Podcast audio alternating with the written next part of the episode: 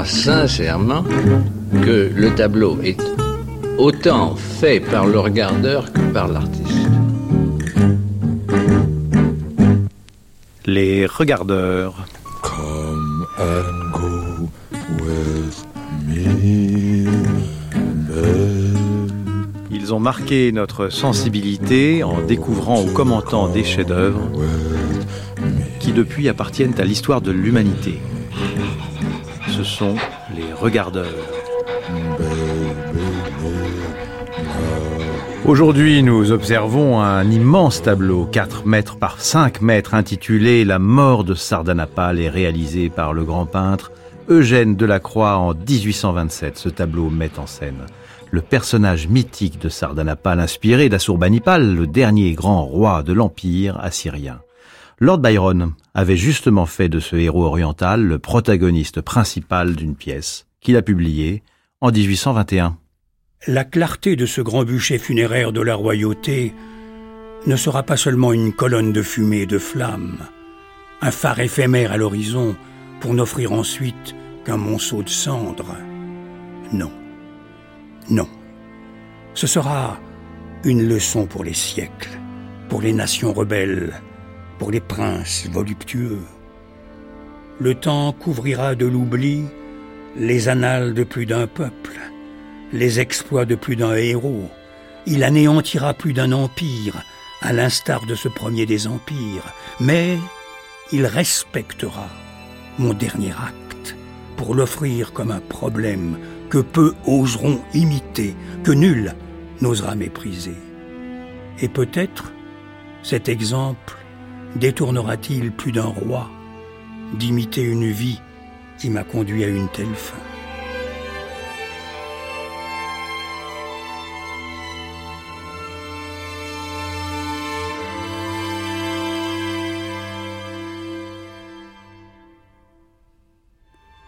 Lord Byron, Sardanapale, 1821.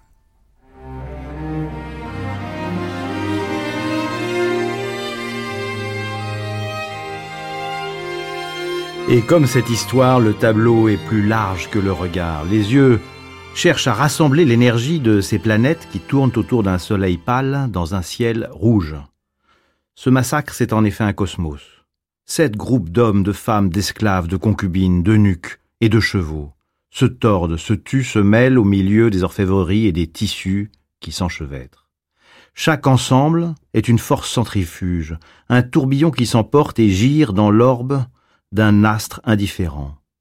Au cœur de l'action, le souverain inébranlable, mollement étendu sur sa couche, gardé par des éléphants d'or, à la tête appuyée sur son coude. Il contemple la destruction de son monde qui s'embrase et s'immole devant lui le dos de sa favorite qui s'abandonne à ses pieds, appuyé sur l'immense couche, offre au regardeur du tableau un plaisir que Sardanapale a refusé à ses conquérants. Le feu qui commence à dévorer le gigantesque bûcher que le souverain a élevé pour incendier ce qu'il aimait, allume dans notre esprit, dans notre œil, la possibilité d'une jouissance alors que nous devrions être consternés par ce drame. Cette excitation, ce désir que la somptueuse beauté de l'œuvre suscite est inacceptable. On aurait oublié, tant la volupté se confond là avec les spasmes de la mort d'un empire, on aurait oublié l'horreur de la scène pour nous livrer sans frein à la sensualité qu'elle suggère. Bien des fois, mes rêves se sont remplis de formes magnifiques qui s'agitent dans ce vaste tableau, merveilleux lui-même, comme un rêve. Le sardanapale revu, c'est la jeunesse retrouvée. À quelle distance en arrière nous rejette la contemplation de cette toile?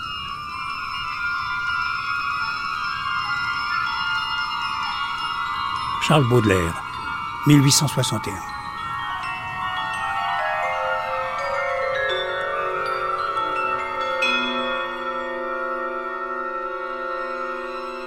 On entendait effectivement Baudelaire qui aime tant les œuvres de Lacroix et qui, en dépit parfois euh, d'un certain froid de la part du grand peintre à son égard, euh, n'a cessé de l'aimer. Mais avant de parler du peintre et plus particulièrement de la mort de Sardanapale, ce chef-d'œuvre, je vous présente Dominique de Fonréau que j'ai la chance de recevoir aujourd'hui. Bonjour Dominique. Bonjour Jean.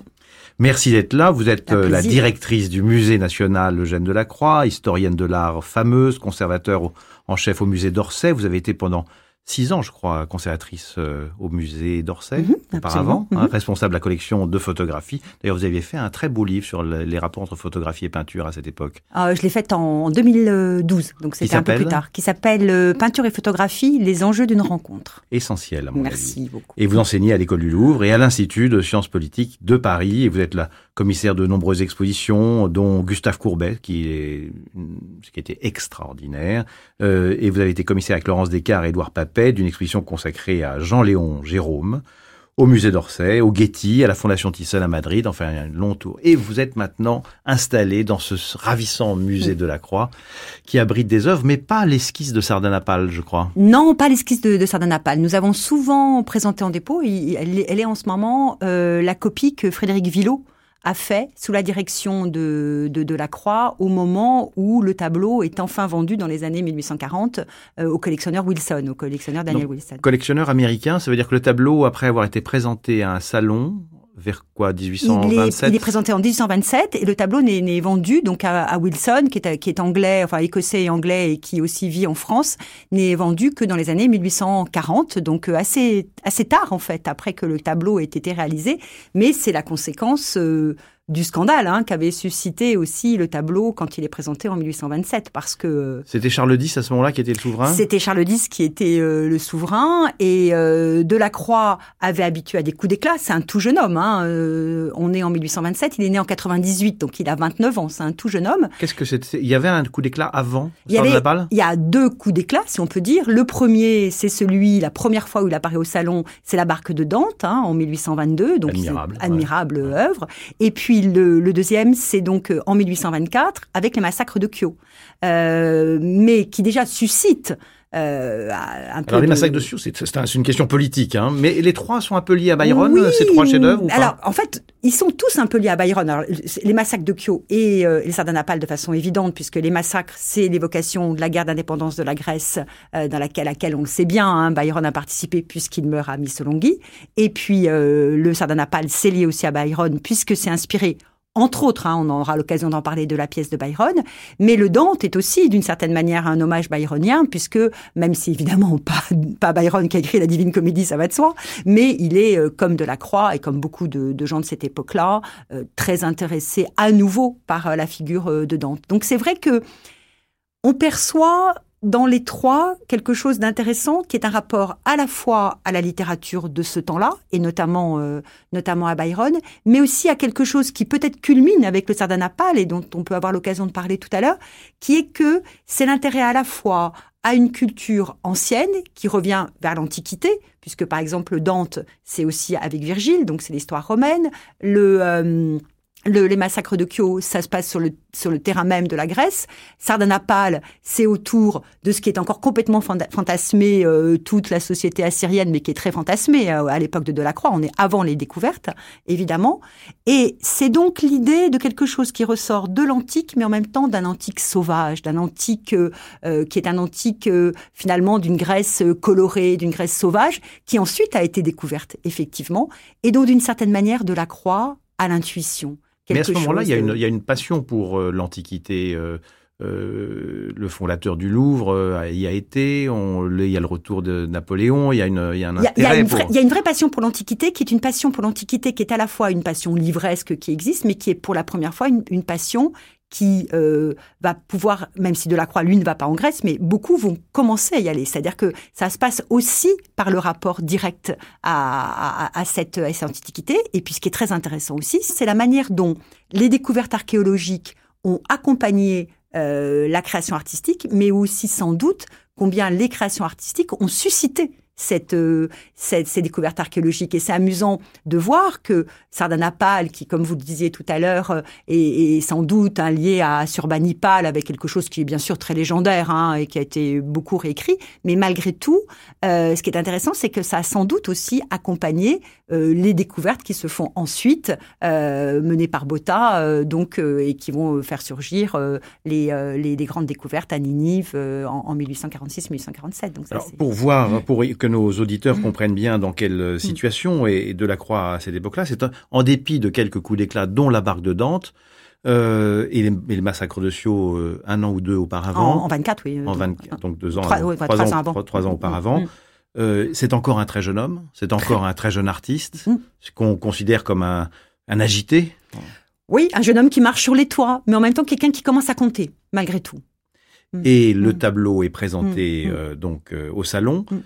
Scandale. Oui, alors ce qui est amusant, je vais vous citer, j'ai envie de vous citer une, une phrase de, une phrase de Gauthier qui dit, ensuite, de façon postérieure, il dit On ne pouvait marcher d'un pied plus hardi sur la queue de l'école davidienne, dit notre ami Théophile Gauthier.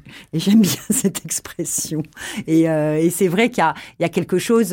Euh, oui, parce qu'on se, on se rend, il faut se rendre compte qu'on sort du néoclassicisme. Bah, c'est, bah, le, la le, grande peinture, c'est David et son école. Et, c'est l'apothéose d'Homère, c'est ça qui est présenté. Alors l'apothéose d'Homère, mm. c'est le grand tableau d'Ingres mm. qui est présenté en même temps en et en temps. face, je crois. Et en face, oui, hein exactement. Alors, et qui est un tableau d'un classicisme et d'un ordonnancement absolu. Euh, rien ne fait bouger les lignes. Oui. La puissance de Zeus euh, n'est pas celle d'Assurbanipal. Voilà, non mais rien ne fait bouger les lignes. En même temps, il y a quand même beaucoup de choses qui s'y passent, mais c'est pas le sujet de l'émission d'aujourd'hui. Mais c'est vrai que c'est ça qu'il faut avoir à l'esprit, c'est que le, la, la, concomitance, c'est celle-là. Et euh, donc ce jeune homme, effectivement, c'est encore un jeune homme, très jeune homme, mais c'est quelqu'un qui est reconnu comme celui qui va venir euh, euh, un peu euh, marcher sur, sur, sur les brisés, sur les plates-bandes et vouloir renouveler. Alors ce qui est amusant, juste pour finir là-dessus, c'est que Delacroix n'avait pas sans doute estimé combien, euh, combien le scandale serait grand. Enfin, il ne s'attendait pas à un aussi grand scandale par rapport à son sardanapale, en fait. Hein. Il... Alors, il présente ce sujet mmh. très inattendu quand même. Il n'y a pas eu beaucoup de sujets sur euh, l'Antiquité orientale à ce moment-là, ou c'était dans l'air? Il n'y a pas eu beaucoup de sujets à ce moment-là, mais malgré tout, la pièce de Byron avait dû avoir un certain, euh, comment dirais-je, retentissement, puisque euh, euh, à peine à peine deux ans plus tard, alors et sans doute pas lié à Delacroix, plutôt lié à Byron, l'Académie royale de musique en fait son sujet de prix de Rome, puisque c'est Berlioz qui est prix de Rome euh, donc euh, deux ans après, euh, avec un sardanapale, avec une cantate liée à la sardanapale. Donc le sujet de Byron avait dû quand même, malgré tout, euh, alors que la pièce n'est pas jouée, hein, la pièce n'est pas jouée à ce moment-là. La pièce n'est jouée en Angleterre, la pièce de Byron n'est jouée en Angleterre que dans les années 30, en 1839, si je ne me trompe. Et donc il, il, va travailler quoi pendant six mois Oui, c'est longuement préparé. C'est longuement préparé. C'est une œuvre, vous le disiez tout à l'heure, gigantesque. gigantesque. Hein. Donc ouais. il s'est longuement préparé. on le sait parce que il, il travaille travaille avec un de ses amis euh, qui est un jeune peintre, tout jeune peintre, qui s'appelle euh, Hippolyte Potterley, donc euh, qui est un, un, jeune peintre qui meurt d'ailleurs assez assez tôt. Et il Potterley a fait une esquisse qu'on avait pu présenter au musée de la Croix il y a deux ans euh, et qui était qui n'a pu faire qu'auprès de la Croix et qui est une esquisse très très très très colorée, encore plus colorée que le tableau avec des, des, des roses. Là, des vous ne parlez pas de l'esquisse que l'on pense qui, non, non, qui, est de Delacroix. Qui est de Delacroix. Là, c'est une esquisse de Potterley, mais qui est fait euh, au moment euh, quand Potterley est dans l'atelier, enfin est un ami de Delacroix et le voit. Donc donc il a travaillé assez longuement à, à, ce, à, ce, à ce tableau qui est qui est un tableau, euh, oui, auquel il se, ensuite, il, il s'est souvent référé finalement. C'est aussi euh, euh, quelque chose dont il garde le souvenir dans la manière de l'avoir entrepris. Il dit souvent dans ses lettres que c'est son deuxième massacre. Il pense au massacre de Scio. Pourquoi ces deux grands tableaux successifs sur cette abomination, si je puis dire? Je pense que il y a chez Delacroix, d'abord, c'est de son temps. Hein, il faut avoir à l'esprit que euh, 1827, c'est l'année de la de la parution de la préface de, de, enfin de Cromwell et de la fameuse préface de Cromwell par Hugo, hein, par le tout jeune qui, Hugo. Qui est aussi, le, voilà. la, la, fondation du, du, romantisme, du, romantisme français. Voilà, oui. qui est manifeste du romantisme. Donc c'est dans l'air hein, cette idée aussi de d'arriver avec quelque chose de l'ordre du manifeste, quelque, quelque chose qui, qui fait bouger les lignes et qui a, qui a idée de, de transformer et de, de, de faire bouger ces lignes. Donc il y a cet élément-là. Euh, il y a aussi quelque chose chez Delacroix, et même si le lien avec son premier maître, hein, qui est Pierre-Narcisse Guérin, est quelque chose dont il s'est toujours un peu tenu à distance, que Guérin n'a pas vu de la croix. Guérin, est quelqu'un qui n'a pas compris de la croix, mais malgré tout, Guérin... Qui pourtant a été dans son atelier pendant des années. dans son atelier, et Guérin est un peintre de talent, donc euh, mais ils sont complètement... Bon, c'est comme ça, parfois, ça, ça arrive. Et, euh, mais ce qui est intéressant, c'est que Guérin a un sens très juste de la, du théâtre et du théâtral, et, et du coup, certainement, malgré tout, aussi de la croix à ce sens très juste du choix de la représentation de l'instant. Donc il y a ce côté aussi euh, très spectaculaire que, que de la croix met en œuvre dans les deux tableaux, hein, que ce soit les massacres comme le Sardanapale. Et puis il y a euh, cette guerre d'indépendance de la Grèce euh, qui est à la fois liée à l'Antiquité, mais aussi liée au temps présent.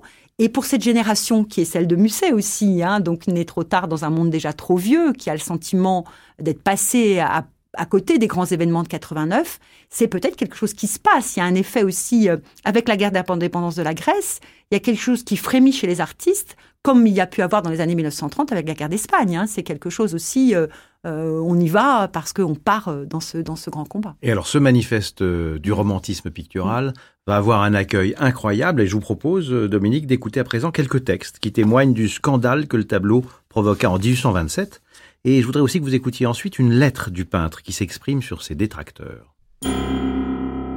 Il y a de l'âme, des idées neuves, une exécution franche et hardie dans le sardanapale. C'est Rubens, avec son dessin négligé, sa couleur chaude et vivante. Mais que de défauts se réunissent pour balancer ses qualités. Où sommes-nous? Sur quel sol la scène est-elle assise? Quelle confusion sur les premiers plans.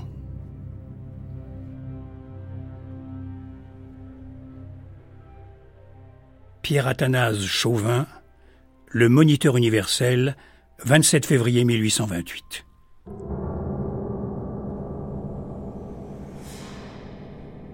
C'est de tout son cœur qu'il a fait le Sardanapale.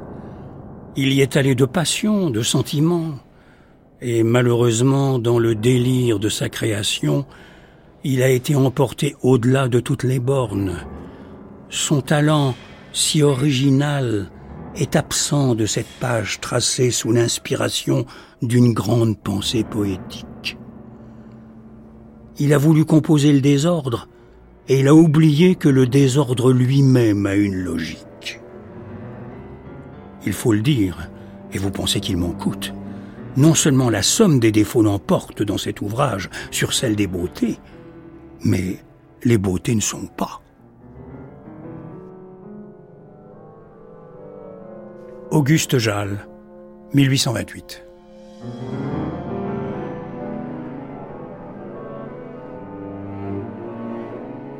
Je suis ennuyé de tout ce salon. Ils finiront par me persuader que j'ai fait un véritable fiasco. Cependant, je n'en suis pas tout à fait convaincu. Moi je dis que ce sont tous des imbéciles, que ce tableau a ses qualités et ses défauts, et que s'il y a des choses que je désirerais mieux, il y en a pas mal d'autres que je m'estime heureux d'avoir faites, et que je leur souhaite.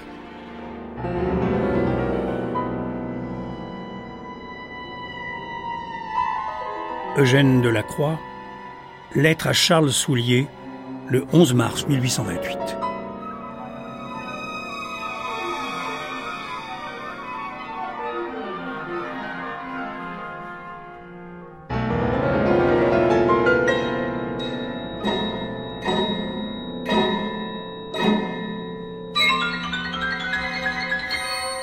Vous êtes sur France Culture et je suis avec euh, Dominique de Fonréau, la directrice du musée de la Croix, pour euh, examiner ce sublime chef-d'œuvre, le Sardanapale du musée du Louvre. Et nous venons d'entendre euh, les réactions de la critique virulente de l'époque et euh, la réaction de la Croix à ces critiques.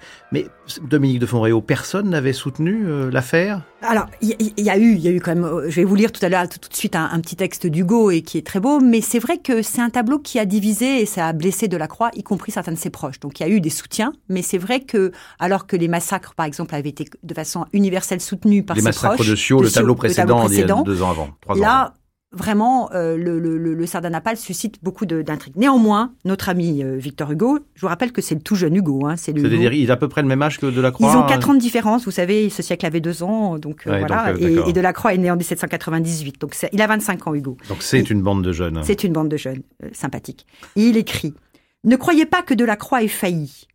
Son sardanapale est une chose magnifique, et si gigantesque qu'elle échappe aux petites vues. Ce bel ouvrage n'a point eu de succès près des bourgeois de Paris. Siffler des sceaux, son fanfare de gloire, nous dit Victor. Voilà. il a quand même la vista, hein, comme on veut dire. Hein. Exactement. Voilà, pour un jeune homme. Ah, pour un jeune homme, moi je trouve ça. voilà. Donc il y a eu quand même malgré tout, euh, mais c'est vrai que c'est un tableau extrêmement surprenant pour l'époque. Euh, au-delà euh, du sujet, c'est la composition qui est, qui est, qui est pas supportable pour l'époque parce que le grand enjeu euh, de l'époque, c'est euh, d'être euh, fidèle aux préceptes de l'Académie, tels qu'elles avaient pu être exprimées par Félibien à la fin du XVIIe siècle et remises en, avant et de nouveau par l'école davidienne. Hein. C'est vraiment l'idée d'un héros central, c'est l'idée d'une composition pyramidale, c'est l'idée de ligne de force. Or, le tableau a une composition en ellipse tout à fait étonnante, hein, avec vraiment une ellipse qui rend tout à fait étonnante, qui tournoie. Euh, d'ailleurs avec une presque un, rythme musical, on entend comme si on attendait quelque chose euh, musical. Et puis au-delà de ça, donc il y a, cette composition euh, en ellipse, et puis la composition tient non pas par le, contour du dessin, qui était la grande histoire hein, de l'époque, hein, la, netteté des contours du dessin, mais tient par la juxtaposition des couleurs, c'est-à-dire c'est une ellipse et c'est un tourbillon, c'est un tournoiement de rouge, de jaune, de couleurs.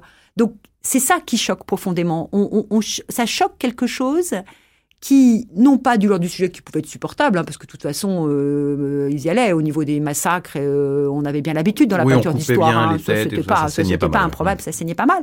C'est pas ça mm. le sujet. Le sujet, c'est que tout d'un coup, on rompt avec euh, euh, des préceptes académiques absolument euh, intangibles pour l'époque, qui sont la composition, qui sont le dessin, qui sont le contour. Mais quand vous, vous dites que ça tient par la couleur, vous avez évidemment tout à fait mm. raison, mais quand on voit les dessins préparatoires, le, le, trait est aussi euh, emmêlé en forme de galaxie quasiment euh, que, que, le sera la couleur dans le mouvement général comme ça. Tout à fait.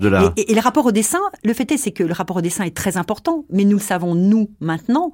Mais ça, c'est quelque chose de très particulier dans l'art de Delacroix. C'est que Delacroix dessinateur n'a pas existé de son temps. Delacroix n'a jamais présenté ses dessins, les a montrés dans un tout petit cercle intime, les a gardés auprès de lui. À sa mort, ils sont tous dans l'atelier euh, qui est aujourd'hui devenu le musée. Et c'est la vente après décès de Delacroix qui révèle ce Delacroix des sénateurs. Mais à l'époque, ils n'ont pas idée. Donc on a l'impression, d'une certaine manière, d'un peintre qui a montré là sa première inspiration et qui alors que ce n'est pas vrai on sait qu'il y a beaucoup d'études préparatoires on sait qu'il y a des esquisses mais et ça ça heurte quelque chose de l'époque où euh, il faut absolument que euh, la main soit guidée par l'œil et par l'esprit. Enfin, ça, c'est la, grande. Mais c'est vrai que c'est assez frappant de voir à quel point il conserve une spontanéité mm. dans le geste, dans l'écriture générale du tableau, alors que c'est infiniment préparé, que ça a été médité, mm, mm. que ça a été, il y a des esquisses pour quasiment pour chaque personnage. Absolument, il y a des esquisses euh, et puis il y a, il y a, il y a une, il y a une, il y a une étude assez importante, étude préparatoire qui est conservée aussi euh, au Louvre. Il y a cette esquisse de, de Potterley qui a été faite par Potterley sous sa direction. Enfin, il y a beaucoup de choses en fait. Il y a énormément, il y a énormément de choses. Il y a des pastels qui représentent certaines, certaines des femmes, qui représentent aussi même une, il y a un très joli pastel qui représente une babouche. Enfin, donc euh, il y a eu beaucoup beaucoup d'éléments. Mais c'est vrai que pour une société qui n'imagine pas de la croix dessinateur, hein, c'est la grande opposition euh, de la croix coloriste ingre dessinateur, que nous aujourd'hui on, on, renverse aussi, mais du coup on a l'impression d'une spontanéité. Donc ça, ça choque l'esprit académique. Et alors, euh... ils lui pardonnent pas, ils ne lui pardonneront jamais le sardanapale d'ailleurs.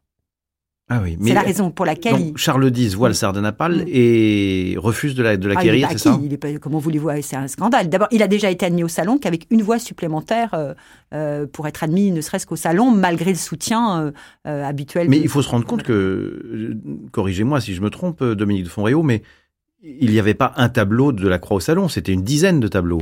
Alors, euh, il y a plusieurs tableaux qu'il envoie au, même moment avec le Sardinapale. Oui, bien sûr, il n'y a pas que Ah, le donc Oui, un artiste Voilà. euh, jeune comme ça monte d'un coup 12, 13 Alors, tableaux. et- euh, euh, 12-13, peut-être pas à ce moment-là. Je n'ai pas, regardé le nombre exact, mais on pourrait le faire. Mais, euh, mais il est présent avec d'autres éléments. Euh, mais surtout, ce qu'il faut avoir à l'esprit, et ça, c'est que ces salons de- des, des- des années 1820, il y en a trois. Hein, 1820, il y a donc 1822, 24 et 27.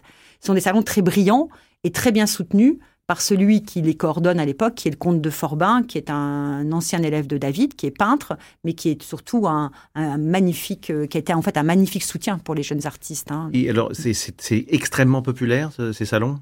Tout le monde y va? Ah oui? C'est extrêmement populaire. C'est quelque chose qui compte. C'est un événement qui compte. Ça, je pense qu'on aimerait tous, vous comme moi, que les, que bien les foules- revisiter, oui. voilà, que les foules se précipitent dans nos états, dans nos institutions de la même façon. Ça arrive chez vous, Ça je arrive. sais. Oh, bah, au palais de Tokyo surtout. Mais... Et, euh, et donc, la, foule intervient. Il y a déjà des, textes. La, critique s'embarque dans l'affaire tout de suite. Les journaux, les gazettes. La, grande critique, le grand modèle de la critique, on le sait, c'est celle qui naît chez Diderot hein, au XVIIIe siècle, mais c'est vrai que ces années 1820 vont voir revenir vraiment cette critique de salon très vive, avec d'ailleurs par exemple un jeune homme, lui aussi, qui a une autre destinée ensuite, qui naît à la critique avec Delacroix, c'est Adolphe Thiers euh, en 1822, euh, qui commence sa critique par, par Delacroix. Et Notamment. qui, euh, en par la, En le la soutenant. barque de Dante, en En- soutenant la barque de Dante, sûr, soutenant. magnifique. Donc c'est très important, la- la- et ça ne va faire que s'amplifier tout au long du 19e siècle. On citait Baudelaire tout à l'heure. Baudelaire devient la grande figure aussi a posteriori du 30 ans plus critique, tard, hein, 30 oui. ans plus tard. Et, euh, et là aussi, c'est c'est- c'est une, enfin, le nombre de, de salons, de commentaires de salons qui sont publiés, on aurait du mal à l'imaginer aujourd'hui. C'est c'est- Quand euh, Delacroix prépare ce tableau, il prépare ce tableau euh, dans un atelier qui n'est pas celui euh, ah non, non, non, dans lequel est le musée non, non, aujourd'hui. bien sûr, non, non. là, euh, il il s'installe en fait, il s'installe assez, euh, il s'installe. euh, C'est Notre-Dame de Lorette? Il est vers Notre-Dame de Il Lorette? est, vers, il est dans ce coin-là. Il est pas, c'est pas celui de Notre-Dame de Lorette, mais il est effectivement à ce moment-là. euh, il a été à un moment donné boulevard Voltaire, et puis il a été aussi, il est de nouveau euh, côté côté rue des Martyrs. Non, c'est pas celui, celui qui est devenu le musée. Il s'y installe euh, en Place 18 Furstenberg. place- place Furstenberg. Il s'y installe en 1857, donc beaucoup beaucoup plus tard. Et alors, il a, mais il a déjà un espace suffisamment grand? Comment est-ce qu'il, parce que c'est, euh, Bah, il a déjà, un- il a, il a des espaces effectivement suffisamment grands pour pouvoir le, pour pouvoir le peindre. À ce moment-là, qui avait fait des tableaux aussi immenses? Euh, Géricault peut-être? À ce moment-là, des tableaux aussi immenses, il y a effectivement il y a Géricault, il y a Gros aussi. C'est le tableau de la peinture d'histoire, mais il y a aussi de la Roche, par exemple. hein. Le, le- le- le jeune de la Roche aussi euh, fait ses grands tableaux. Donc c'est a- pas, c'est pas une anomalie de l'époque? Non. dans- l'époque. Non, c'est pas une anomalie de l'époque parce que là, pour le coup, c'est malgré tout ce que ces jeunes romantiques, si on peut dire comme ça, ont retenu de la leçon davidienne, c'est de revenir à la peinture d'histoire. C'est ça qui est intéressant, c'est que cette rupture par rapport à, à David est aussi une fidélité. Vous dites euh, gros, c'est vrai que j'avais oublié, c'est la bataille des lots du Louvre, Mm. C'est cette des fameuse lots, bataille Ouais. napoléonienne Mm. immense Mm. euh, du Louvre, qu'on a considéré aussi comme un tableau romantique, qui est aussi un massacre, objectivement. Mhm, absolument, qui est un hein, massacre. qui est un Mm. massacre. Et, euh, et, et donc euh, Géricault, euh, donc le, ma- le- le- la Méduse, Le radeau de la Méduse, hein, qui est- qui est un immense tableau. Qu'est-ce que recherchaient euh, les artistes en peignant avec cette échelle immense? Le, rapport, c'est vraiment euh, le, rapport de redonner sens euh, à, à la peinture en, en se coltant avec l'histoire et avec la représentation. L'idée, c'est de donner forme et donner visibilité euh, à, des sujets et donc d'anoblissement aussi euh, de leur propre art. Ce qui est intéressant dans, le rapport au renouveau de la peinture d'histoire qui naît avec David, hein, euh, puisque c'est vraiment lui qui le met en place et, notamment avec les tableaux avant, la Révolution, mais aussi après avec la mort de Marat et puis tous les tableaux liés à, Napoléon Bonaparte hein, et, à Napoléon Ier. C'est vraiment cette, cet enjeu de dignité de, de, de la peinture et aussi de rapport à l'histoire. Et c'est la, la, la, la très grande manière de vouloir frapper aussi euh, les esprits. De, c'est, un, un sens qui inscrit la peinture dans une histoire de la, de la création et, et, et de l'histoire. Et ce qui est intéressant, c'est que David le premier euh, en France va se colter avec les événements contemporains, hein, notamment la Révolution française et ensuite l'Empire. Ce que fait aussi Gros, par exemple, avec la bataille des lots. Là, en l'occurrence, c'est un, c'est un concours qui avait été lancé par Vivant Denon. Ce que fait Géricault avec, la, avec le radeau de la Méduse. Dans lequel Delacroix a posé, d'ailleurs. Dans lequel Delacroix a posé pour le jeune homme qui, qui est de dos. Et ce que fait aussi, ce que fait aussi, comment dirais-je, Delacroix pour les massacres de Kyo. Donc, c'est aussi un rapport avec, avec l'histoire. C'est euh, la peinture d'histoire, c'est euh, le sommet de la hiérarchie du genre et c'est quelque chose qui permet de valoriser euh, la création du peintre en montrant sa capacité finalement de faire œuvre et de faire représentation à partir d'événements passés ou du présent ou contemporain. Alors on va rentrer maintenant un petit peu dans le tableau, on va rentrer dans le sujet du tableau. Je vous propose pour commencer d'écouter Delacroix qui définit euh, son sujet dans un petit texte édité dans le livret du salon de 1827 justement. Les révoltés assiégèrent Sardanapale dans son palais. Couché sur un lit superbe, au sommet d'un immense bûcher, Sardanapale donne l'ordre à ses eunuques et aux officiers du palais d'égorger ses femmes, ses pages, jusqu'à ses chevaux et ses chiens favoris. Aucun des objets qui avaient servi à ses plaisirs ne devait lui survivre. Aïché, femme bactrienne, ne voulut pas souffrir qu'un esclave lui donnât la mort, et se pendit elle-même aux colonnes qui supportaient la voûte. Baléa, échanson de Sardanapale, mit enfin le feu au bûcher, et s'y précipita lui-même. Eugène Delacroix, livret du salon de 1827.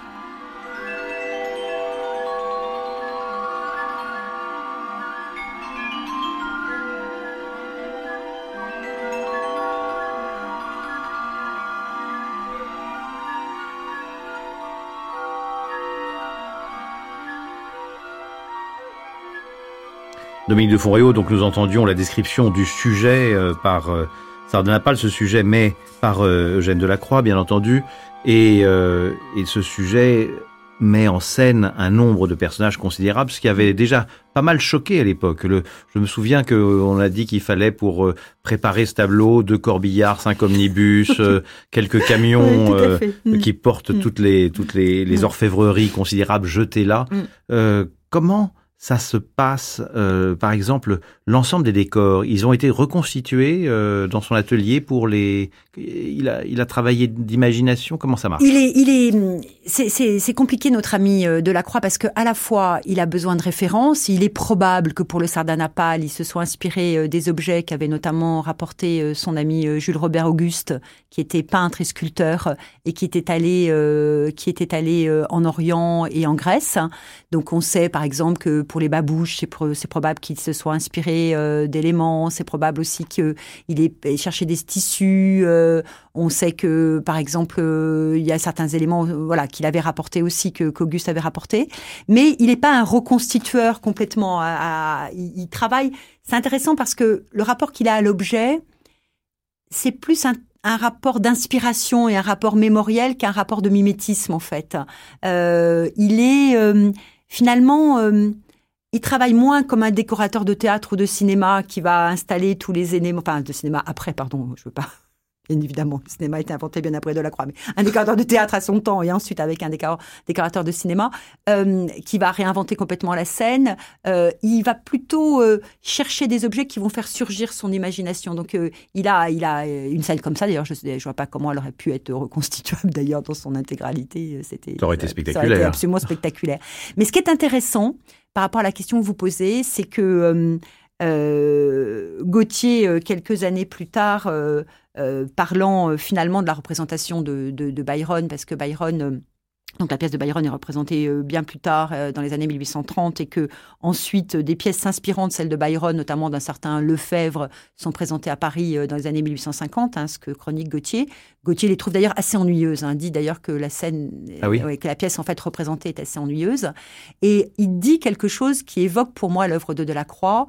Il dit que la, la, la, finalement, ce qui convient à cette thématique de Sardanapale, c'est l'opéra. Et c'est vrai que je trouve qu'il Berlioz va le comprendre, puisque Berlioz, va s'en inspirer euh, quelques jours plus tard. Et donc, je trouve que ça, c'est assez vrai. Il y a un rapport effectivement lié à l'opéra. Et donc à quelque chose qui est moins dans la reconstitution théâtrale ou, euh, ou ensuite cinématographique que quelque chose qui est finalement plutôt de l'ordre de l'inspiration et du souffle et du rythme, c'est-à-dire quelque chose qui euh, permet le sens de l'ellipse, pas seulement de la composition, mais aussi même de l'ellipse de la pensée. Parce que ce qui me frappe toujours beaucoup quand on regarde le, le Sardanapale, c'est que on regarde jamais vraiment chaque fois qu'on le regarde, on regarde jamais vraiment le même personnage. C'est-à-dire qu'il y a quelque chose, d'ailleurs c'est ce qui avait choqué les tenants de l'académisme, c'est que tous les regards ne convergeaient pas vers le seul Sardanapale, mais que l'œil, quoi qu'il arrive, est entraîné. Alors, suivant euh, l'inspiration du moment, soit par l'homme qui tient le cheval, soit par une des suivantes, soit par l'éléphant. Enfin, c'est assez. Il y, a quelque chose d'assez étonnant par rapport à ça et qui pour moi a toujours évoqué, et c'est pour ça que j'étais contente de voir que, que Gauthier avait pu l'évoquer avant moi, bien sûr euh, c'est un précédent intéressant, de voir que c'est, on est dans le mode opératique en fait, vraiment, on est dans quelque chose qui, qui, qui rapporte, rapporte cet élément, la puissance de l'opéra. Et en plus dans une salle fermée, donc il y a cette, cette puissance que le cube, si je puis dire, de l'espace euh, tient, de façon très spectaculaire. L'homme dont vous parliez qui est en train de, d'attirer mm. ce cheval vers lui et qui va le, le mm. poignarder, enfin qui va le tuer, euh, est, très impressionnant parce qu'il y a cette bride rouge comme ça mm. qui traverse, euh, le, qui passe devant le corps noir. c'est d'une beauté de, de couleur. Inspiré par Gros d'ailleurs. Là, pour le coup, c'est vraiment euh, quelque chose qui l'a aussi, qui l'a aussi intéressé par rapport au, tableau de Gros, parce que même si Delacroix avait été élève de Guérin, il s'intéresse beaucoup à Gros. Et est-ce que la sensualité, euh, parce que c'est une orgie d'une mm. certaine façon, mm. c'est un meurtre immense, collectif, mais c'est aussi une orgie. Absolument. Est-ce que, est-ce que cet aspect-là a été relevé? Parce que j'ai pas entendu dans les critiques de l'époque euh, qui que ce soit qui ait été choqué par ces par ces, ces, ces, corps de fer je, pense pas. Je pense que la, la, rupture était tellement grande académique et ça leur permettait de pouvoir se, se, se, se lancer que euh, toucher ce, ce, sujet qui aurait été plus cabreux aurait pu leur poser quelques complexités. Mais ça a été remarqué par euh, là pour le coup par par les, les proches de Delacroix ou ceux qui le soutenaient cette sensualité et très vite ensuite par ceux qui ont écrit sur le Sardanapale après la présentation après la présentation au salon. Ce qu'il faut aussi avoir à l'esprit par rapport au Sardanapale, c'est que comme il n'a pas été acheté par l'État, c'est un tableau qui est démontré à nouveau en 1861, d'ailleurs à l'occasion où Baudelaire euh, euh, écrit la critique de tout à l'heure, mais qui finalement n'a pas été tellement montré après, entre, entre 1827 et 1861. Donc il y a une génération qui ne l'a pas vu Il y a une génération qui ne l'a pas vu à un moment donné. Ça, il faut avoir à l'esprit. Donc on garde le souvenir de, de ce tableau et on en garde malgré tout le souvenir de cette sensualité. Il est revenu comment? Alors, il revient bien des années plus tard chez Durand-Ruel, euh, bien bien des années plus tard. Alors ça, je vraiment. Chez Durand-Ruel, il est passé chez Durand-Ruel à cette époque-là. Il, est passé, il est passé chez Durand-Ruel. Donc on doit être vers 1880. Euh, on est en 1878 exactement, et euh, donc il passe, il, passe chez Durand-Ruel, et ensuite il est, il est acquis par le Pararo, donc qui était un marchand, donc et puis en 1892, et après par son propriétaire qui le vend au Louvre, qui était le baron Vita, qui était un collectionneur euh, qui euh, possédait un certain nombre d'œuvres de Delacroix, qui a été aussi d'ailleurs un, donateur et du musée de la Croix et du musée du Louvre, et, donc qui est le dernier, qui est le dernier, euh, le dernier propriétaire de l'œuvre. Alors revenons au sujet. Donc nous sommes en Mésopotamie. Mmh. Qu'est-ce qui s'est passé exactement? C'est à Surbanipal, vous pensez que c'est un, c'est c'est pas bah, Sardanapale, c'est Azurbanipal ou c'est son frère Oui, enfin en tous les cas, c'est cette idée du dernier. Il y a, y a, quelque chose comme ça, hein, du, du, du, dernier roi euh, qui, qui, disparaît. Hein, ça, c'est quelque chose qui est vrai. Ce qui est certain, c'est que euh, ce que ce qu'on a à l'esprit, c'est que on le sait bien, c'est quelque chose qui euh, qui a été euh, repris par différents euh, auteurs antiques hein, euh, autour donc de, de, de, de toute l'histoire de la Perse. Et que c'est vrai que ça a été notamment dans quelqu'un qui inspire à la fois de la Croix comme Byron, Diodore de Sicile, hein, qui a pu qui a décrit à Surbanipal, voilà. Mais c'est aussi très certainement et aujourd'hui, mais qu'il a décrit, pardon, pardon de vous interrompre, qu'il a qu'il a décrit véritablement comme une sorte de satrape comment dirais-je, décadent. Oui, euh. alors ce qui est intéressant, et je pense que ça, ça a pu intéresser Delacroix et Byron évidemment, c'est qu'en fait, il en, il en, fait une figure duel à la fois euh, très masculine et féminine, en fait, avec une. Oui, il, se, déguisait en femme. Voilà, il, est à la fois efféminé et en même temps, il est un, il est un, il est un guerrier euh, courageux. Donc tout ça. tout ça à la fois beaucoup intrigué. On disait qu'on avait mis sur son tombeau un danseur ivre oui. qui était sculpté et qui montrait les manies les vanités de la les vie. vanités de la vie. Donc il y a, y, y a, ça, il y a quelque chose, c'est une figure de elle qui intéresse beaucoup. Euh, donc il y a, y a, quelque chose d'un peu légendaire parce que parce qu'à l'époque on sait rien, on est bien avant aucune aucune découverte, donc euh, on ne sait pas grand chose. On sait aussi que très certainement ça a été inspiré aussi que le Sardanapale a été aussi inspiré à, à Delacroix, peut-être par euh, Hérodote et par ce qu'il raconte euh, en particulier euh, de la mort et, et d'un bûcher euh, d'un roi antique. Hein, ça, ça a été aussi une, une, des, une des sources qui pouvait être euh, citée. Et puis aussi le rapport avec, euh, avec la chute de Persépolis et, et avec Alexandre. Hein, c'est aussi, aussi tout ça se mêle. Hein, on est, on est dans, dans une inspiration qui n'est pas une inspiration historique. D'abord, de toute façon, il serait bien en peine parce qu'il n'a pas les éléments historiques. Ça, c'est l'histoire qui va se passer et que vont nous raconter nos collègues de Lens à partir de, de, de, de du mois de novembre, hein, du 1er novembre euh, 2016. Donc on ouvre Lens, effectivement, ouais. euh, mmh. en novembre 2016, et c'est mmh. un des prétextes de cette émission. Voilà. Il y a euh, cette grande exposition sur la Mésopotamie. Mmh. Et, euh, mais Sardanapale, c'est devenu un adjectif. Sardanapalesque, euh, oui. en fait, hein, c'est-à-dire au fond totalement décadent, extrême, mmh. euh, avec un laisser-aller, une débauche euh, totale. Oui, et puis grâce à Delacroix, c'est finalement aussi, euh, comment dirais-je, un, un, mot qui tout de suite évoque une couleur. C'est-à-dire que on, on, a en tête, on dit Sardanapale, et tout le monde a cette idée du, de ce rouge doré flamboyant du tableau. C'est ça qui est quand même magique. Hein, c'est la, c'est, c'est la, la magie de ça. Ce qui m'intéresse aussi, c'est que, euh, vous le savez, les, les peintures de, de Delacroix à Saint-Sulpice euh, sont en cours de, de restauration, et, et, notamment... Donc là, euh, il, il s'agit de la lutte de Jacob et de l'Ange. Et de l'Héliodore chassé du Temple. Et euh, l'Héliodore chassé du Temple, euh, en le redécouvrant grâce à, la restauration, à, on voit que Delacroix a de nouveau pensé à son, Sardanapale. Il y a aussi, là aussi, il y a une, chute hein, de cette manière-là, puisque est, chassé, fait, fait, l'ange fait tomber Héliodore, et il y a cette magnificence de, euh, des tissus, magnificence des bijoux.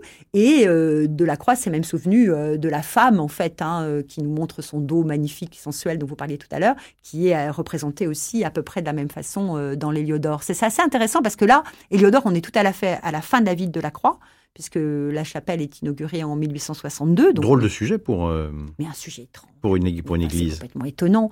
Mais ce, ce, ce, programme que Delacroix a en partie forgé lui-même est tout à fait étonnant parce que c'est la chapelle des Saints Anges et il, euh, il choisit euh, d'être sur, euh, sur l'Héliodore chassé du Temple, qui n'est pas l'événement le plus, euh, comment dirais-je, le mieux connu des, des textes bibliques.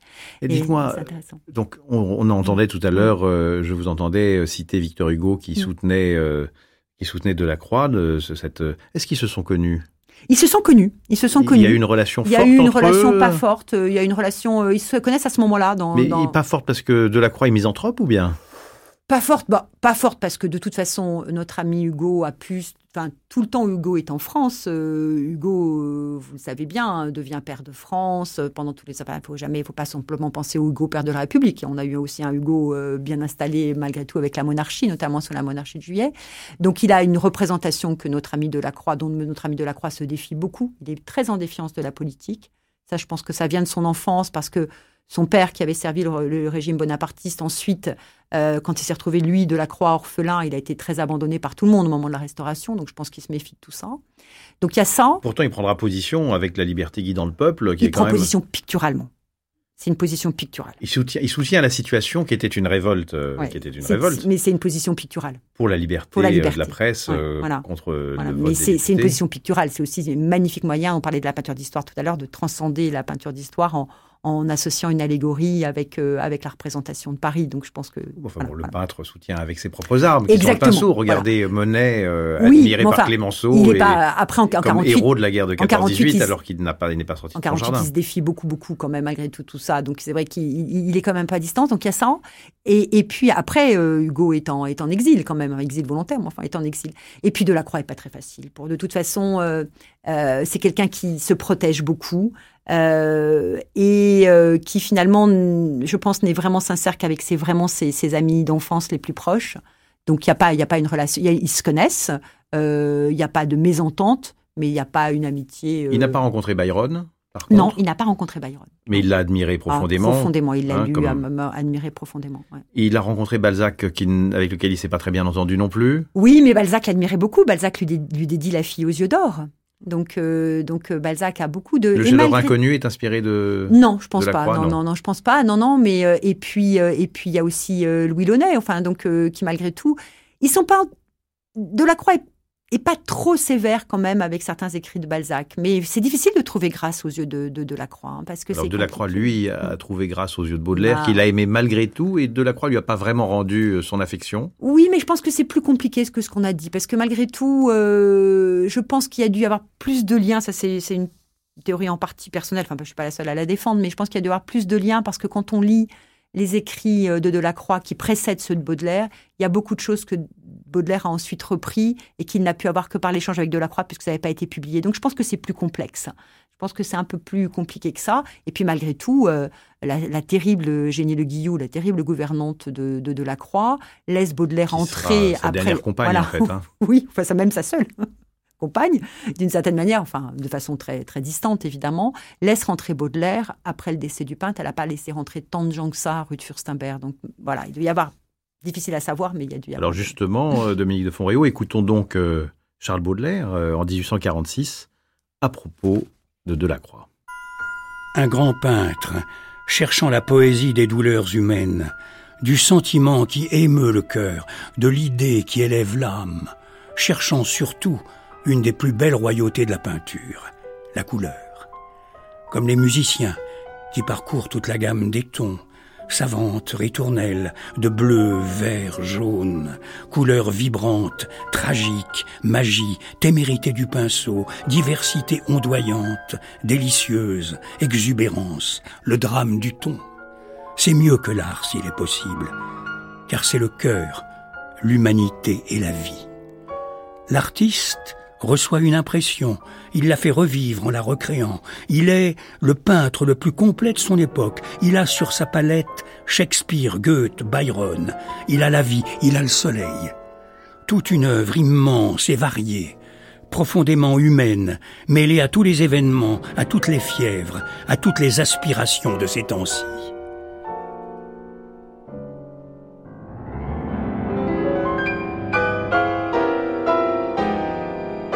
Charles Baudelaire, 1846.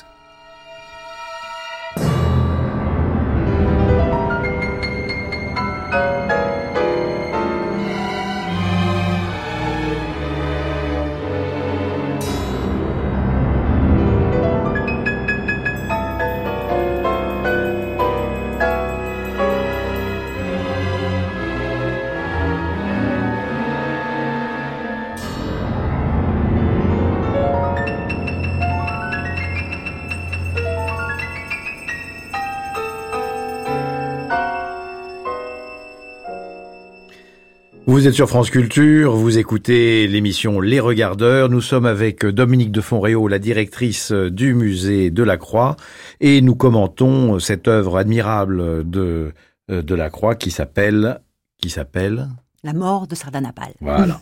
Et nous écoutions à l'instant donc euh, Baudelaire euh, et Baudelaire parle de la couleur et nous n'avons pas beaucoup parlé de la couleur et je voudrais savoir euh, Dominique de Fonréau qu'est-ce qu'a regardé Delacroix lorsqu'il a peint ou avant de peindre ce tableau? Il a regardé Rubens, il a regardé Goya, qu'est-ce que qu'est-ce que- qu'est-ce que regardait euh, ce grand artiste? Alors, il, regarde beaucoup de choses. Ça, c'est quelque chose euh, qui, qui est passionnant chez Delacroix et c'est que et, et je crois que c'est quelque chose qu'il faut souligner, c'est que Delacroix euh, peut finalement renouveler cette peinture d'histoire dont on parlait tout à l'heure parce que il a la grande chance d'appartenir à cette génération qui a le musée à sa disposition. Le Louvre. Le Louvre. Il Le va musée. au Louvre. Il va beaucoup, beaucoup. Et le Louvre est déjà riche. Il a Et commencé Louvre euh, à la est- Révolution. Il a... est- est riche. Le Louvre est riche. Donc le Mais Louvre il a est déjà récent. beaucoup de choses. Il est récent, mais à l'époque de Delacroix, il y a beaucoup de choses. Et c'est vrai que le, le Sardanapale est inspiré euh, notamment par Rubens. hein. il regarde Rubens et notamment les grands Rubens euh, de, la, la Galerie série Médicis. de la Galerie Médicis, hein, puisque notamment les femmes sont inspirées en partie hein, de certaines des, des femmes de. de, de, de Ce qu'on appelle la. Galerie Médicis, vous pouvez nous préciser? Ah oui, pardon. La Galerie Médicis, ce sont les œuvres que Rubens avait peint euh, pour euh, Marie de Médicis, pour euh, son, son, son palais du Luxembourg, et qui ensuite ont été installés euh, au Louvre. C'est- un grand nombre de tableaux. c'est un grand nombre de tableaux et, et ça, c'est toute une séquence magnifique hein, de grands tableaux. Et c'est vrai que ça, ça a beaucoup inspiré de la Croix. Il regarde Gros, dont on parlait tout à l'heure, mais il regarde aussi, et ça c'est très intéressant, euh, il va regarder aussi des miniatures indiennes. Et ça, c'est quelque chose qui, qui, va copier à la, à la bibliothèque royale. Hein, Qu'est-ce qu'il retire des miniatures indiennes? Ça m'a l'air si loin de son monde. Mais pas tellement, et on n'est pas tellement loin de Sardanapale non plus, puisqu'on avait, on a pu dire aussi avec l'éléphant notamment hein, que Sardanapale c'était la représentation aussi un peu lointaine d'un roi euh, mythique indien. Euh, ce qui retire des miniatures indiennes, c'est, euh, je pense là. Deux, plusieurs choses. D'abord le rapport à la couleur. Hein, il, a, il est séduit par les, les couleurs très vives, très brillantes de ces miniatures. La composition parce que je pense que avec cette composition qui n'est pas une composition euh, qui est avec les œuvres qui sont réparties, on n'est pas dans les pyramides, voilà. on peut répartir les différents éléments sur la page. Donc ça, ça l'intéresse beaucoup. Mm. Et d'ailleurs, dans certaines de ses copies ou d'interprétations qui fait des miniatures indiennes, on retrouve, on trouve quelque chose qu'il va, dont il s'est resservi ensuite au Maroc dans la disposition de la page du carnet, donc avec des, des, des, œuvres qui sont. C'est vrai que deux ans après, il fait son premier voyage au en, Maroc. En 1832, il va au Maroc, le seul voyage au Maroc. Donc ça, il y a les miniatures indiennes qui regardent beaucoup, et ça c'est effectivement euh, très intéressant. Euh, et puis il est aussi, on le disait tout à l'heure, très inspiré par les couleurs des objets orientaux que commencent à, à, rapporter euh, certains de ses amis proches de lui. Donc il y a une diversité d'inspiration très très grande qu'il qu'il peut voir par rapport à ça, qui, qui le nourrissent en fait. Hein.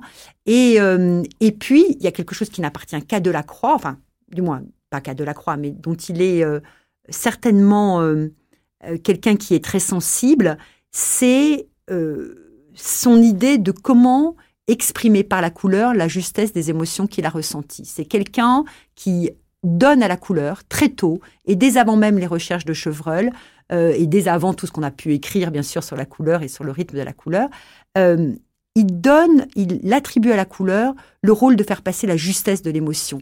Et donc, il, il, il Est-ce que Géricault faisait la même chose ou est-ce que, ou est-ce que vous pensez que Delacroix sur la couleur va beaucoup plus loin De ce point de vue-là, je pense que Delacroix va beaucoup plus loin parce qu'il il le, il le pense, il le pense même dans l'écrit. Moi, il y a des textes de, de Delacroix que j'aime beaucoup, hein, qui sont des textes pour lui, qui n'ont été publiés qu'après lui, mais dont tu savais plus ou moins que ce serait publié, qui sont des annotations de couleurs, qui sont presque comme des poésies, qu'on peut, que je me suis un jour amusé à lire comme une poésie, et ça fonctionne comme ça. Donc, il y a vraiment euh, une recherche de cette justesse de la couleur qui lui appartient très particulièrement, pour lequel il a beaucoup influencé ensuite, euh, bien sûr, les peintres après lui. Et je pense que pour le Sardanapale, mais déjà pour ses deux autres œuvres, mais pour le Sardanapale notamment, euh, il, euh, il s'est intéressé beaucoup à, à, savoir comment ces couleurs très flamboyantes pouvaient aussi participer à la connaissance du sujet. Là, il y a vraiment chez lui une véritable innovation. Vous êtes d'accord avec Baudelaire, couleurs vibrantes, tragiques, magie, témérité du pinceau et il va jusqu'à, Baudelaire va jusqu'à parler de, de, de, de, ce mot qui va avoir beaucoup d'importance ensuite. Il dit l'artiste reçoit une impression, il la fait revivre en la recréant. Est-ce que vous pensez que c'est une source pour la suite? Ah, C'est une source pour la suite. C'est-à-dire pour les impressionnistes C'est une source pour la suite. Hein. Vraiment, euh, le, le, rapport euh, à, à, la fois à cette, à cette, à cette exigence qu'a Delacroix de pouvoir rendre ce qu'il a ressenti. Hein. Il parle lui-même déjà de sensations, hein, comme Cézanne l'a fait après lui. C'est une source évidente. Hein. C'est certain que euh, Delacroix ensuite, euh, et ça a bien été, euh, ça a été montré notamment par l'exposition qu'il y a eu à Londres à la National Gallery, Delacroix est un modèle ensuite par sa peinture, mais aussi par sa personne, pour les impressionnistes, mais aussi pour Cézanne, et ensuite pour, Van Gogh ou pour Gauguin. Le rapport à la couleur d'un Gauguin, et beaucoup aussi naît aussi beaucoup de, ce rapport à la couleur chez Delacroix. Quand on parle de la couleur, est-ce qu'il serait possible qu'il ait pris une partie de cette couleur dans un des seuls voyages qu'il a fait? C'est l'Angleterre, au fond? Parce qu'il il avait adoré euh, Titien, Tintoret, il a adoré la peinture vénitienne, mais il n'y a pas été. Il n'y a pas été. Il n'y a pas été. Alors en, Angleterre, moi je pense qu'en Angleterre, euh, il, il, voit des collections particulières, donc il doit avoir des Titiens anglais, ça très certainement. Il visite l'atelier de Laurence et euh, et quelques peintres anglais. Et quelques même. peintres anglais, oui absolument. Et et il et surtout, il y a la rencontre en Angleterre fondamentale avec le théâtre shakespearien qui, euh, qui d'une certaine manière, est sous-jacent aussi euh, dans, dans, dans Sardanapale. Je pense que d'ailleurs, son premier tableau célèbre euh, avant Sardanapale, avant Dante, la barque de Dante, c'est Hamlet. C'est Hamlet, c'est son, son, autoportrait qui est, qui est, au musée de la Croix et donc et l'autoportrait date de 1820-1821 qui est en Hamlet. Et, et c'est vrai que en, en, en, y réfléchissant et en vous répondant, la différence, on parlait tout à l'heure de, la différence entre les massacres de Kyo et, euh, le Sardanapale. Entre les deux, il y a l'Angleterre. Il va en Angleterre en 1825. Euh, et je pense que le contact direct avec le théâtre anglais notamment et avec euh, des collections nouvelles qu'il voit, notamment qu'il peut voir renouvelle en partie aussi sa, création. Et puis bien sûr, le rapport à la couleur, c'est le Maroc. Et les objets marocains qu'il rapporte, et notamment les céramiques hein, marocaines, sont pour lui autant de palettes. Hein, et autant Mais en même temps, on voit bien que dans le tableau que nous regardons, mm. le sardanapale, il l'a déjà, cette couleur. Il l'a déjà, il l'a déjà. Donc, il, sait la trouver, voilà, comment dire. Le Maroc est une preuve de ce qu'il cherche Le Maroc ou de ce qu'il a trouvé. est un réconfort. Je pense que il a, il a, pour lui, le Maroc est un éblouissement, non pas parce que c'est une découverte, mais parce qu'il a la réassurance de ce qu'il a espéré. C'est de voir les Grecs sur nature. Voilà, les Grecs sur nature, l'Orient qu'il a espéré. Ça, je pense que chez Delacroix, vous savez, Delacroix, c'est un, un casanier. Donc, comme tous les, les casaniers, il voyage pas beaucoup. Il, voyage qu'en Angleterre en 25 et au Maroc en 32. C'est tout. Le reste, voilà. Et je pense que si le Maroc lui a tellement plu, c'est qu'au Maroc, il a trouvé ce qu'il attendait. Il a trouvé ce qu'il avait imaginé. Donc, en fait, d'une certaine manière, il avait déjà tout ça en lui. Mais vous savez, parfois on a, tout ça en nous et on a besoin de le voir ailleurs pour que ça puisse exister. Donc c'est vrai qu'il l'avait déjà en lui. Ce Sardanapale, c'est pour vous le grand chef-d'œuvre de Delacroix ou il y en a tant? C'est un des grands chefs-d'œuvre de Delacroix. Moi, j'ai une affection certaine pour les peintures de Saint-Sulpice, que ce soit l'Héliodore ou le Jacob et l'Ange, qui sont quand même, euh, qui sont celles d'un homme plus âgé, mais d'un homme finalement qui a aussi, euh, qui a le sens de sa peinture, hein, qui se souvient d'ailleurs du Sardanapale entre autres. Euh, j'ai aussi, euh, et puis j'ai un faible euh, terrible, mais pour quelque chose qui est peu vu, il faudrait qu'on écrive à l'Assemblée nationale, qui est, enfin aux députés, qui est le décor de l'Assemblée nationale et qui va de, qui va d'un côté de Orphée jusqu'à Attila et qui est un, un chef-d'œuvre éblouissant. Vous pouvez raconter C'est un, c'est un cycle? C'est un cycle en fait pour le, la bibliothèque de la pour la bibliothèque de la de l'Assemblée nationale. Donc c'est une commande qu'il reçoit grâce au soutien de tiers qu'on évoquait tout à l'heure. Donc c'est une commande qu'il reçoit dans les années 1830 et qu'il ne finit que très tard en 1848. Je pense que les députés sont prêts de, le tuer, euh, de le faire tomber de son échafaudage. Et c'est un cycle qu'il décide, dont il décide lui-même le programme et qui va de la naissance des arts avec euh, Orphée polissant les Grecs jusqu'à la destruction de l'art de l'Italie euh, par Attila. Donc on va de la Grèce archaïque jusqu'à la chute de Rome. Donc c'est tout un cycle. Et ce qui est extraordinaire, c'est que c'est une sorte dans l'ensemble, puisqu'après il y a, y a, cinq coupoles qui se, qui se déroulent hein, entre les deux coups de four, les, deux coups de four, et c'est une sorte en fait de euh, d'expression d'allégorie du bon gouvernement. On est dans la Chambre des députés, donc ça tombe bien, mais par l'expression, par les arts, par l'expression euh, de différentes arts, des de la grammaire, de la poésie, de la musique. C'est extraordinaire d'avoir ce programme-là. Est-ce que vous ne trouvez pas que cet artiste immense, qui a été euh, très en avance, qui a lancé euh, le romantisme français avec d'autres, mais il en a été la figure, au fond, son travail est resté très homogène d'un bout à l'autre. Il n'y a pas eu de rupture, me semble-t-il, dans l'expression plastique de son œuvre, euh, qui est longue, pourtant. C'est complexe. 40 ans, 45 ans de. Il n'y a, y a pas de rupture, et c'est vrai qu'il n'y a pas de rupture parce que c'est quelqu'un qui accorde beaucoup d'importance à la mémoire. Donc c'est quelqu'un qui est beaucoup dans la remémoration. Hein. De ce point de vue-là, euh, euh, il s'exprime beaucoup là-dessus dans son journal et, et, il a un sens du rapport au souvenir. Mais par contre, il y a une très grande diversité d'expression parce que c'est vrai que c'est quelqu'un qui euh, est à la fois peintre, mais qui est aussi euh, lithographe, et par la lithographie, il exprime des choses avec les, blancs, les noirs, de façon différente. Euh, il y a une très grande diversité de sujets, il aborde à peu près tous les sujets, mais il y a, c'est vrai, vous avez raison, un sens très fort de sa propre posture d'artiste, et, et c'est quelqu'un, comme il le dit lui à propos de Rubens, qui a le grand talent de rester fidèle à l'idéal qu'il porte en lui. Donc euh, ça, c'est quand même assez remarquable. Merci beaucoup, Dominique de Fonréau.